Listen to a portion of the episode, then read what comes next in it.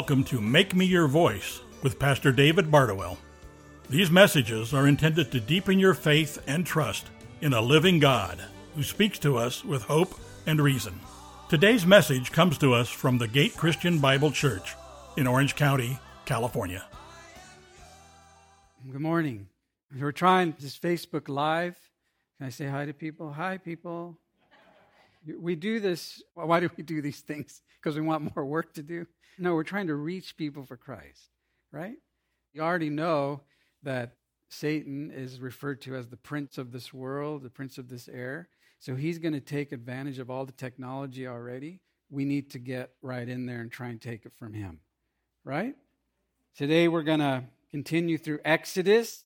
Have you learned anything thus far? Because we're supposed to learn from Israel and like learn from their mistakes, not do them ourselves. Thanks to uh, Blair, our wonderful sound person, he gave me this list last week of school punishments from 1915. Now, let me just tell you this. I think we live in a culture now that where everyone gets triggered and offended and all these things. And I think this has caused problems.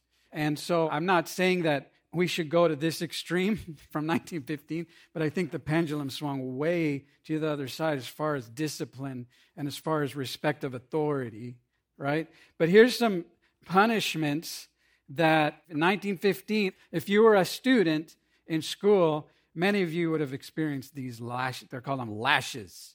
For boys and girls playing together, four lashes. Wow, okay. Quarreling at school, five lashes. Gambling or betting at school, four lashes. That's weird, right? So gambling is less than quarreling. Here's the worst one playing cards at school, 10 lashes. Drinking liquor at school is only eight. I mean, compared to playing cards. Okay, women and maybe men, I don't know, wearing long fingernails, two lashes. For going to girls' play places, three lashes. Girls going to boys' play places, three lashes. And here's my favorite one for going about the barn or doing any mischief about the place, seven lashes. Now, I grew up in a time where they actually used paddles in school. And right now, I'm probably offending a lot of people, but here's the thing that was the way it was. Again, I think we don't need to be doing that, but I think all discipline shouldn't be thrown out.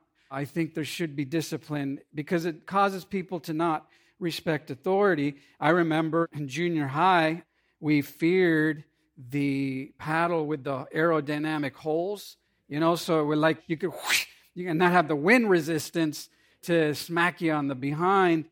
We are talking today about the God who reprimands. We're going to see this incredible story of Israel, what we shouldn't do.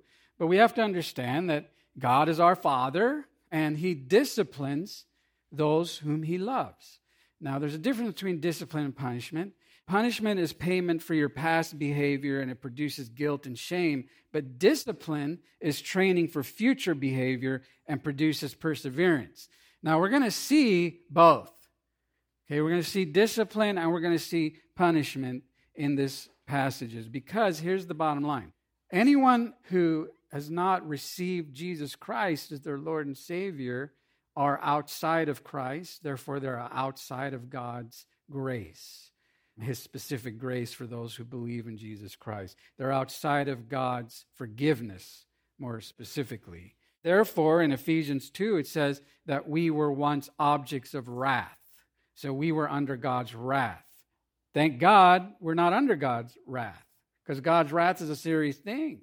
We're under God's grace. We're objects of mercy now.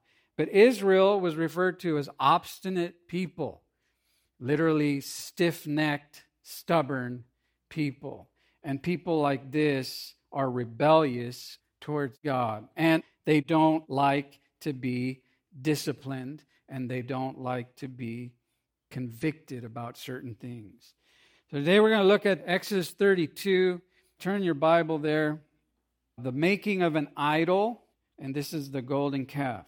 So we start off here in Exodus 32, verse 1.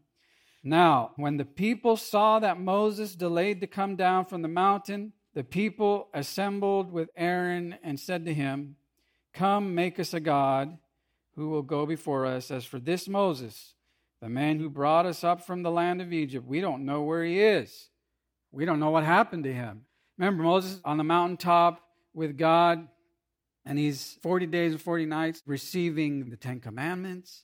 He's receiving instruction about worship in the temple, the tabernacle, and how the priests are supposed to be dressed, and all these important things. So he's on the mountaintop, having a mountaintop experience with God. All of a sudden, the scene changes. The people become restless. Moses is gone for so long. It's been 40 days. We don't know what happened to him. Maybe he's dead. So they're like, Where is Moses? And they're, Where is God? And what should we do? I have an idea. Let's make an idol. Philip Graham Ryken writes Their doubts became murmurs, and their murmurs became complaints, until finally they decided to take matters into their own hands. They went to Aaron, who's going to be ordained as the high priest, who is second in command. I love what he writes in there, the associate pastor, if you will, and said they wanted to make a few changes in their worship service. So they told him to get busy making a new deity. So Aaron very obediently made the only kind of God he knew how to make a golden idol fashioned the shape of a young bull because the Egyptians worshiped a bunch of bovine gods and different animals covered with gold. So remember, Israel is coming out of that world and into a world where God is going to call them his own and say, You only have one God, not multiple gods, and don't worship other gods, and don't make idols of other things. But Israel, what happened to them? They forgot what happened. They forgot how God rescued them. It's only 40 days. It's not like it's a year. Dull memories. It's only been a month, but there's a couple things to notice. When there's a lack of leadership, because Moses is gone and Aaron's left there, obviously he couldn't control the people. So when there's a lack of leadership, the Bible says people perish. Proverbs 29 18, read that with me. Where there is no vision, the people perish. So where there's no vision, no leadership, the people perish. How about when there's a lack of teaching, the people perish, right? Proverbs 9:10, read it with me. The fear of the Lord is the beginning of wisdom, and the knowledge of the Holy One is understanding. So they weren't being led, shepherded. They weren't being taught. The best, easiest, quickest way to start making idols is detach from church and detached from learning the Bible and detached from having a shepherd. You're going to get eaten alive and you're going to start making idols. I mean, we're going to make idols anyway, but let's not give the devil a bigger foothold just by detaching. Too much idle time leads to idle time. If you're not busy serving and growing in the Lord and being connected in fellowship and being brought up in training in God's grace, you're going to have too much time. You know, there's a saying, idle hands are the devil's workshop, right? So we need to not be like Israel. They just had too much time in their hands, so they're like, let's make an idol. Next, too little leadership leads to making of idols. Leadership is lacking. So in verse 2, Israel says, We don't know what became of Moses. Aaron says to them, so Aaron is like, I don't know what's going on with Aaron. Remember, he's Moses' brother. But Aaron says to them, All right, give me all your gold rings and your earrings. Take it off your wives, your sons, your daughters, and bring them to me. He's like facilitating false worship. And he's going to be the high priest.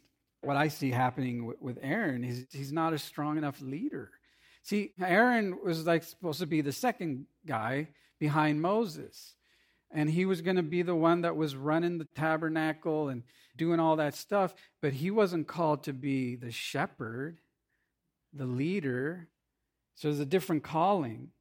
Remember, it was Moses that begged God, please send somebody else. I don't want to do this. How about my brother Aaron? He's a way better speaker than me. So send him. Be careful what you ask for. So, although Moses had his own vices, we're going to find out, Aaron was basically promoting idolatry only like a month later after Moses went up to the mountain to get the Ten Commandments. And remember, Israel said to Moses and to God, We agree to do everything God says. So they're falling way short. Leadership. What's leadership? Well, first of all, I think I told you every Christian is a leader because we're supposed to be bring salt to the earth and light to the world. So those are leadership things. But if you think of leadership as setting its thermostat, you can set the thermostat at different degrees, right? You can set it at a good temperature, you can set it at a bad temperature. You could be a good leader, you could be a bad leader. But there's a greater responsibility for Moses than Aaron. Because Moses is the leader of the entire nation. Think of him as the pastor of the local church. In this case, it's a huge church, Israel, but each church has their pastor. That's why it's really important to pray for your pastor. We don't want to be going, hey, give me your gold, you know. Well, you can give me your gold, but we don't want to be making idols out of it, all right? In John 10, Jesus says something really important. He says, You know, I'm the good shepherd who lays down his life for the sheep. He says, The one who is not the shepherd, they just leave the sheep to the wolves. They don't really care. I mean, they care, but it's not to that responsibility like, oh my gosh, this is my calling. God has called me to lead these people. You know, there's times where in the middle of the night, I wake up and I pray, and I pray for you, and I pray for our church. And there's literal times where I've cried out to God, God, what is going on? And from the moment this church was born, there was battles, spiritual battles and distractions and idols all over the place. And I'm like, God, I didn't sign up to do this, but yet you called me to do this.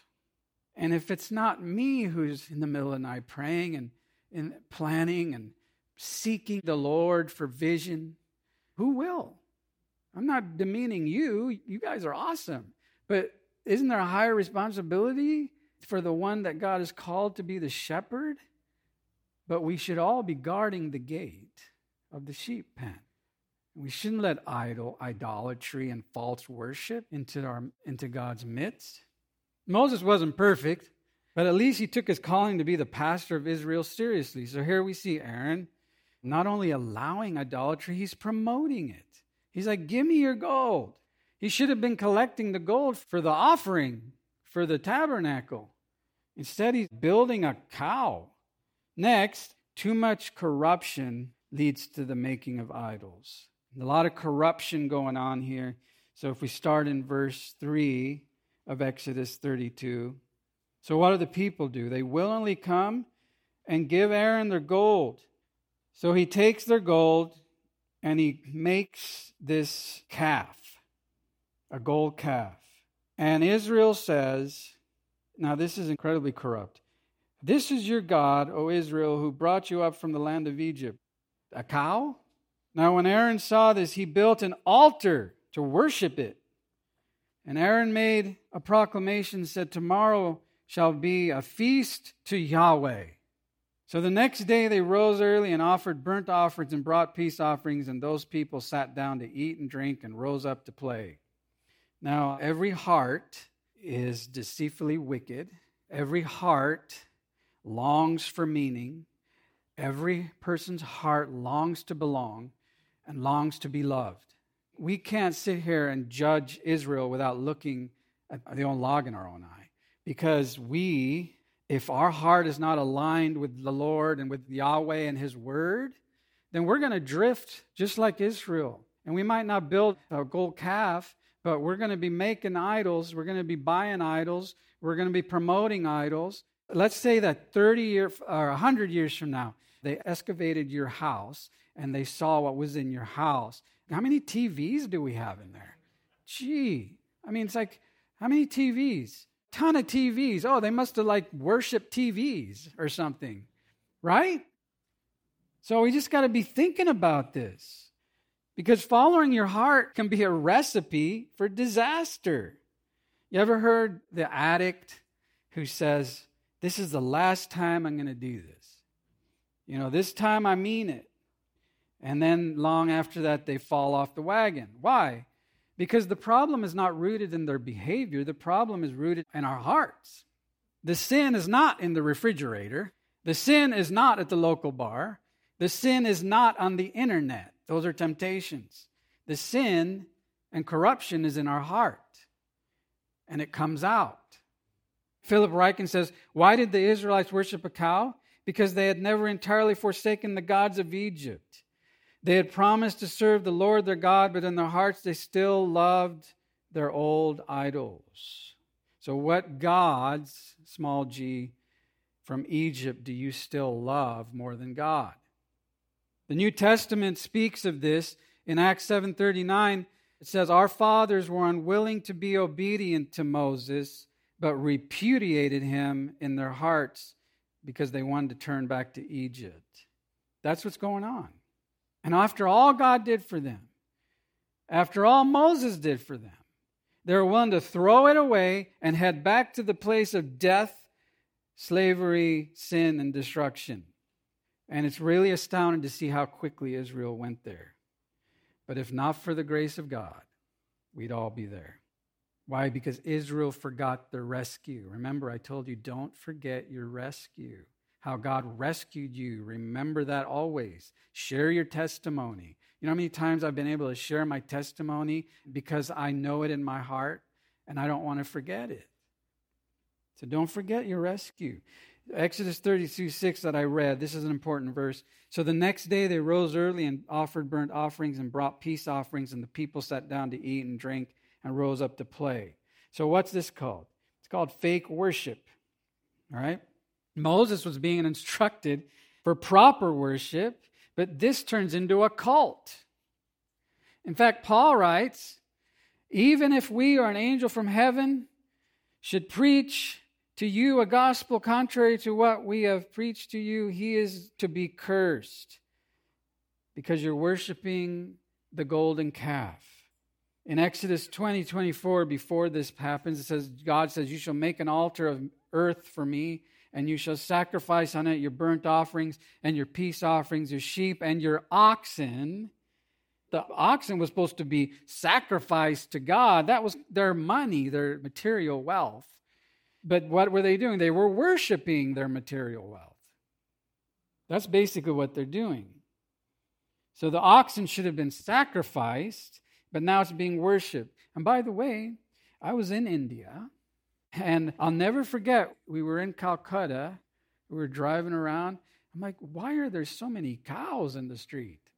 Do you know they worship cows? That's why this saying holy cow came from. Seriously, that's how holy cow, because Hindu worship involves the worship of cows because they represent nurturing and milk provision, those kind of things.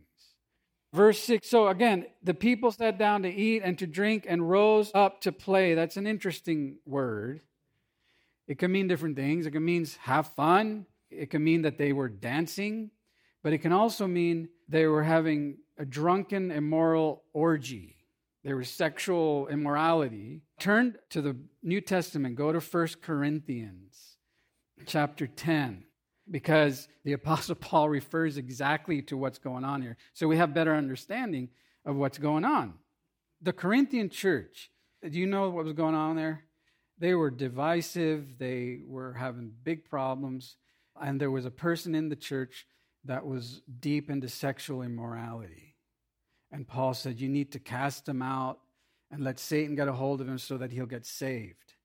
So that's behind this in 1 Corinthians 10, because this is later in the letter, Paul's writing, For I do not want you to be unaware, brothers, that our fathers were all under the cloud. So he's referring to Israel, and all passed through the sea and were all baptized into Moses. So, in other words, they united with Moses in the cloud and in the sea, and all ate the same spiritual food, and all drank the same spiritual drink, for they were drinking from a spiritual rock which followed them, and the rock was Christ. Nevertheless, with most of them, God was not well pleased, for they were laid low, or they were struck down in the wilderness. Now, these things happened as examples for us. Paul literally says in the letter, what happened to Israel are examples for us so that we would not crave evil things as they craved. Do not be idolaters, as some of them were. As it is written, and he quotes directly from this the people sat down to eat and drink and stood up to play. And then he explains that, nor let us act immorally as some of them did. And remember, he's speaking about immorality in general, but also he's including sexual immorality. And 23,000 fell in one day. Nor let us test the Lord, as some of them did and were destroyed by the serpents. That's later in Numbers. For grumble, as some of them did and were destroyed by the destroyer, which is the angel of death. Now these things happened to them as an example, again, he says, and they were written for our instruction upon whom the ends of the ages have come. That's why I do this whole thing at the end called Finding Yourself in the Story, because we're supposed to learn from their example and be instructed by what God is teaching them, because it relates to us. So we learn the great lesson from this passage. What is it? You ready? Don't have a cow. Because, well, we're going to see in a minute, Moses' anger breaks the commandments. Okay, so there is a connection there. The golden calf could never take the place of Yahweh. It could never offer them anything except the opportunity to play and not be disciplined. So they wanted to play and not be disciplined. It's not a good recipe for anything. Okay? 2 Timothy 4 3 is a verse that I think relates to us today, but I think it also related to Aaron. For the time will come when they will not endure sound doctrine, but wanting to have their ears tickled, the people will accumulate for themselves teachers of their own desires. What they're saying is, Aaron, we want you to lead us. You like to have fun. That Moses guy, he's intense. You know, that pastor, let's go have our own little thing over here. Oh, the pastor's coming. Shh. You know, it shouldn't feel that way with me, right? I mean, I'm not that intense, but they were literally intense. But that's uh, the story could the story could have gotten really ugly if not for God's intervention. Exodus 32 7.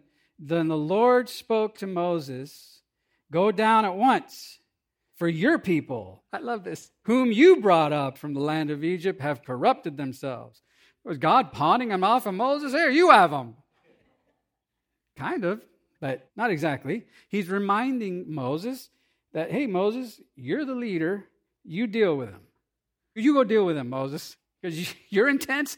I'm intense. Okay? And so Hebrews 13, 17 says, this is why it's so important when we read this Obey your leaders and submit to them, for they are keeping watch over your souls as those who will have to give an account. Moses had to give an account for how well or how not so well he handled his calling. And we all do that. We all have that. Let them do this. So he's saying to the church, let the leaders do that. Let them lead with joy, without groaning, for that would be no advantage to you. If you're like causing the leader to have to put fires out all the time and not have the vision and keep focused on the vision and the instruction of the word. Do we all know that Israel were complainers, right? They're grumblers and they were stiff necked. So going on, Exodus 32, starting in verse 8, where we left off, they have quickly turned aside from the way which I commanded them. They have made for themselves a molten calf and have worshiped it and have sacrificed. So God is revealing to Moses what they're doing because Moses doesn't know. He's on the mountain, but God knows all things. He says, I've seen the people. Behold, they are obstinate, literally stiff necked. Then let me alone. Here's where it gets really dangerous that my anger may burn against them so that I will destroy them. And Moses, I'll make you a great nation. That's how angry God is at this false worship and idolatry. God could have done that, right? He promised Abraham he's going to be a great nation, and it was supposed to come through Israel, which it could have, But God could have started over with another Israel. I mean, he did that with Noah. But Israel was stiff necked. And so we see here in, later in verse 35 of chapter 2, God did, it says, Yahweh smote or punished the people with a plague because of what they did with the calf which Aaron had made. They were all punished, and some of them died. So now we're going to talk about God's reprimand, which is his rebuke. And the first thing we have to know is that God gets angry because a lot of people don't look at this part of God's character. We want to say God is a loving and merciful God, which He is. But in order to be loving and merciful, He has to be just and He has to hate evil. Personally, I'm glad that God gets angry at things because there are many things I see happen in this world, and if I didn't think God got angry at evil, I'd just feel like, what's worth here? You know what I mean? What's going on? But God says, Let me take vengeance. He's way better at it. But He hates evil, He hates sin. That's why He sent His Son to the cross to die for our sin, so that we didn't have to die for our sin. And then Exodus 32:10 says, "Let me alone, my anger may burn against them and I may destroy them and I will make you a great nation." So remember, the Mosaic covenant was a bilateral covenant. It was conditional as to whether Israel would obey God's word. Did Israel obey God's word? Some made it through, right? Remember Joshua and Caleb? They got to go into the promised land. But then if you continue reading, I mean, there's some good kings, some bad leaders, good leaders, sin, and then God had to put them in captivity. This is also that we learn from God because God hates sin. And so he has brought along believers that believe God, like Abraham believed God. If you believe God and you've trusted in the Son Jesus Christ, your sin is taken away and is covered by the blood of Jesus. Thank God for that, because we'd be smote. The Nelson New Illustrated Bible says God's wrath is an expression of his holy love. God is not a God of wrath.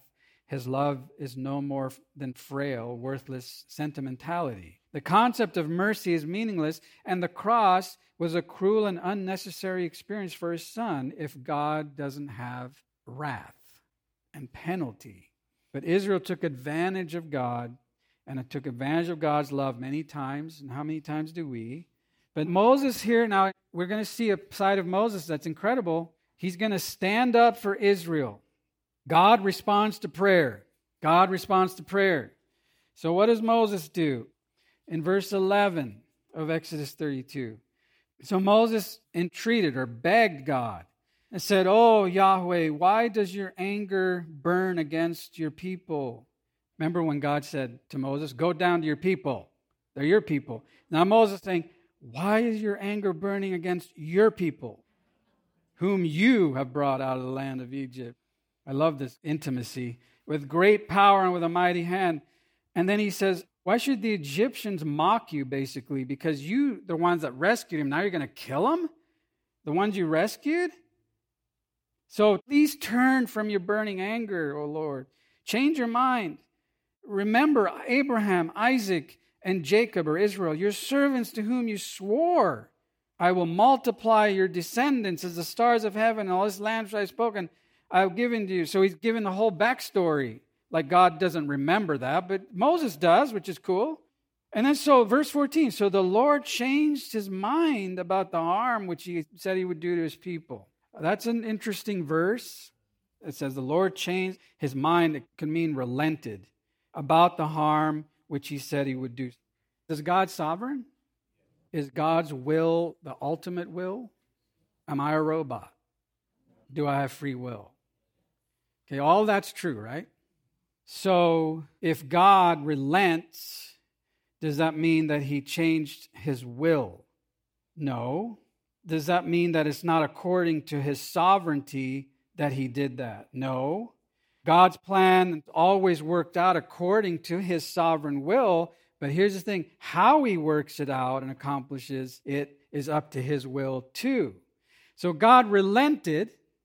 He did not do what he threatened, which was destruction, but he did not do anything. He punished them with a plague. Now, here's the question Did God know that Moses was going to beg him to change his mind? Okay. So everything's happening according to plan. God is just doing it out in the open for us to see. It doesn't mean that he's not sovereign and his will's not sovereign. He already knew. And it also doesn't mean he didn't do anything. He did punish them, but he didn't destroy them. This is incredibly amazing because what we can see, if we're supposed to learn from Israel and Moses, is we can talk to God about all these things. And if something happens a certain way, it doesn't mean that God didn't plan it that way before the time ever began. It just means that you get to be a part of that. So that's why when we pray and we evangelize and we invite people to church and we share our invitations and we share Facebook Live and we share all these things, what we're doing, we know God already knows who's going to get saved, but we get to be a part of it and go, oh, wow, I got to be a part. Moses is like, oh my gosh, I got to be a part of saving Israel from destruction, but God knew ahead of time he was going to punish them, but he wasn't going to destroy them. Because there's two sides to the coin. But what's amazing to me is Moses is pretty loving and merciful towards these obstinate people who are going to drive him nuts for 40 years. That's the next feeling. God is merciful. God is merciful. So we're going to pick up in verse 15.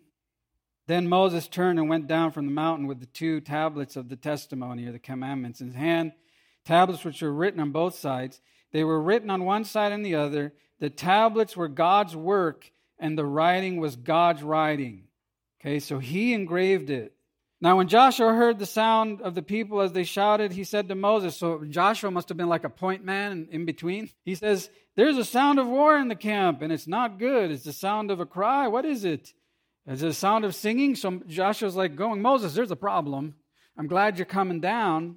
But here's why God's merciful. God could have changed his entire mind about the covenant and just started over with Moses, but because these people are so obstinate, but he doesn't.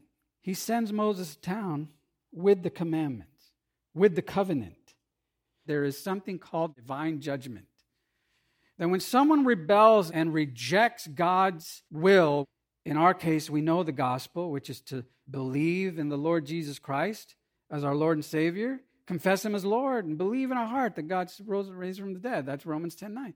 We know the gospel. When people reject that, there is something called divine judgment. So the question should never be, why does God send people to hell? The question should be, why would he not? We can't diminish divine judgment because if God is love, he has to hate evil. He has to judge sin.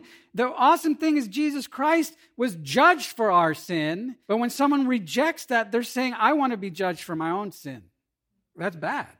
That's not going to work out well. Now, the narrative shifts from God's righteous anger to Moses' anger problem. We've already seen Moses get angry, right? He killed somebody. That's like extreme anger. Later in the story, we're going to see that he struck the rock Instead of speak to the rock, and that act of not trusting God kept him out of the promised land on earth. He got to be with the Lord. We also can agree that God uses imperfect people, right? We've already seen that Abraham's a liar. He lied about Sarah, remember? Jacob was a cheater. Noah got drunk. David was an adulterer. Israel was obstinate and Moses got angry. So, finding yourself in the story, the problem with anger number one, anger can be an idol. Anger can be an idol because the Bible says, be angry.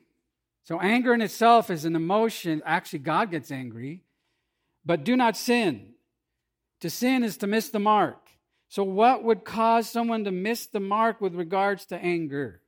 It's how it's behaved, how you behave, how you act it out. Angry people can act it out all different ways. Some are passive aggressive, where they hold it all in and then they expect you to weed their mind and they can hold anger towards you. You never know why. But then there's like people who lose their temper and have outbursts. When I was young, I've struggled with this my whole life, is anger because no one told me or taught me how to deal with it. Now, what I do is I tell God how angry I am. I feel better. I'm a very imperfect person, obviously. So it's a battle. But when someone gets angry, then it can cause a lot of problems. Ephesians 4 26 through 27 says, Be angry, do not sin. Here's how the sin comes about do not let the sun go down in your anger, because then you're going to give the devil a place. That word topos, opportunity, topos, topography, a place. So, how do you give the devil a place? You don't talk about it, you don't deal with it, you just sleep on it.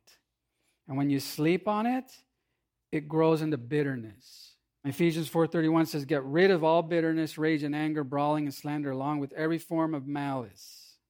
Because unresolved anger turns into bitterness, which doesn't make you better, it makes you bitter. And this anger comes from unresolved feelings of guilt, shame, fear, regrets, things that you thought should have happened a certain way, but happened a different way, and you have never dealt with it, and it comes out. And it can cause not only problems with other people, it can cause physical illness and mental illness, depression. A lot of causes of depression is undealt with anger. Here's the thing you have direct access to a person that can take anything you want to say. And then you have to have other people in your life that you can be honest with, that you can talk it out, confess your sins to one another so that you will be healed. I wonder as a kid, because I didn't know God's grace, I always felt God was angry at me and everybody else was angry at me. So I just became angry. They're angry at me, I'm just going to be angry, you know? And I wonder if I knew God's love and grace like I do now, if I wouldn't have developed that pattern. So if you know God's love and grace, you know you don't have to have that idol of anger because the Bible is very specific about not letting it root and get bitter. I wonder if Moses wasn't free from his past, like set free. Remember, he had a incredible, difficult life. Not at first, he was in the palace. Remember, he was almost killed and he was put in a basket to go down the Nile River and was like adopted by the king of Egypt and their family, and he grew up. But then one day he goes and kills somebody because he sees that the Egyptians are beating up his fellow Hebrew. And then he has to run into the wilderness for 40 years, and he's a shepherd with sheep. He was in the palace. Then he has like this incredible experience with God in a burning bush, and God saying, Oh, yeah, I'm going to use you, Moses, to free my people. And Moses is like, I don't want to do that. Why do I have to do that? And then he finally does it, and then he inherited the worst congregants in the history of the church. the next thing is anger breaks things. So Moses descends from the mountaintop experience with God, and he looks and he sees the church defaming the name of Yahweh. This should make every person and every pastor really angry. So in verse 19 to 32, it came about as soon as Moses came near the camp that he saw the calf and the dancing, and Moses' anger burned. Totally understandable. After all God had done, and after all I have done for you, I'm sure some of that's going on. You're going to do this? We've all felt this, whether it be in our family. I've experienced this in the church situation where all hell breaks loose, basically. And you're like, God, what is going on? What are these people doing? What does Moses do? He throws down the tablets from his hands and breaks them, shatters them at the foot of the mountain. He literally broke the commandments. And next week, we're going to talk about the God who restores. God's going to give him a second set. But we're seeing here Moses incredibly angry. He throws the commandments, they shatter at the foot of the mountain. A lot of commentators don't deal with Moses' anger for some reason. I don't know why, but we have to look at this for what it is. I mean, he broke the covenant, literally. And when someone would do this, they were as good as dead. Moses is having an incredibly emotional human experience. And when we let our anger burn and become bitter, we break things. We break people, we break families, we break marriages, we break churches, we break ministries. So we can't miss this part of the story. But the good news is that anger can be controlled by God's Spirit. We have to submit to God and His Word and His Spirit. So Moses comes, he destroys the calf, he ruins Israel's party, he rebukes Aaron. Many people died because of their sin, plague was sent. But we can't miss God's Spirit in this because Moses, as angry as he was, still loved Israel, still loved his family, and still loved his church, and he let God deal with them. Ephesians 4:30, we can end with this. Do not grieve the Holy Spirit of God. Get rid of all bitterness, rage, and anger, brawling and slander, along with every form of malice. Be kind and compassionate to one another. That's how you break the cycle. Forgiving one another as in Christ God forgave you. That's the key to freedom.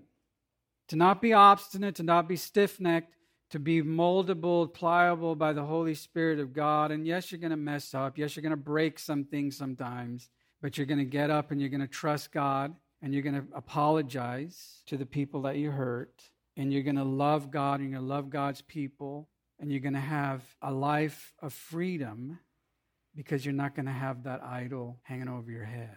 I know it's not an easy thing. And here's the thing Moses broke, literally threw down the commandments, but Moses represented the people who had broke the commandments. He was their representative.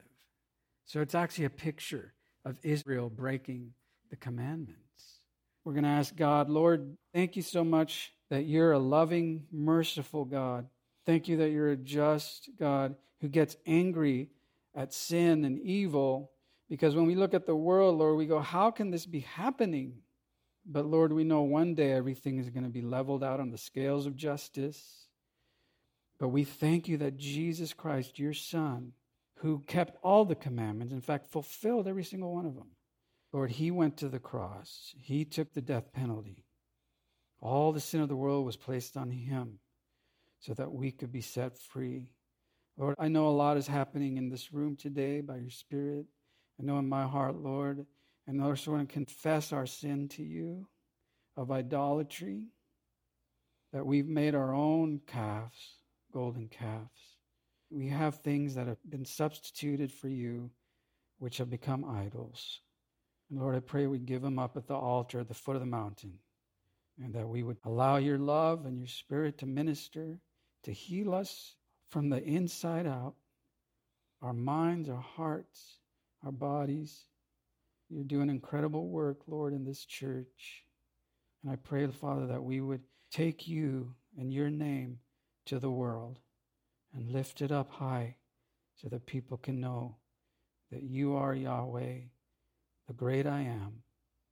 And you have an incredible plan for people who will just submit their lives to you. In Jesus' name, amen. Pastor David Bardowell's message reminds us that God speaks to us with hope and reason so that we can be His voice in this world.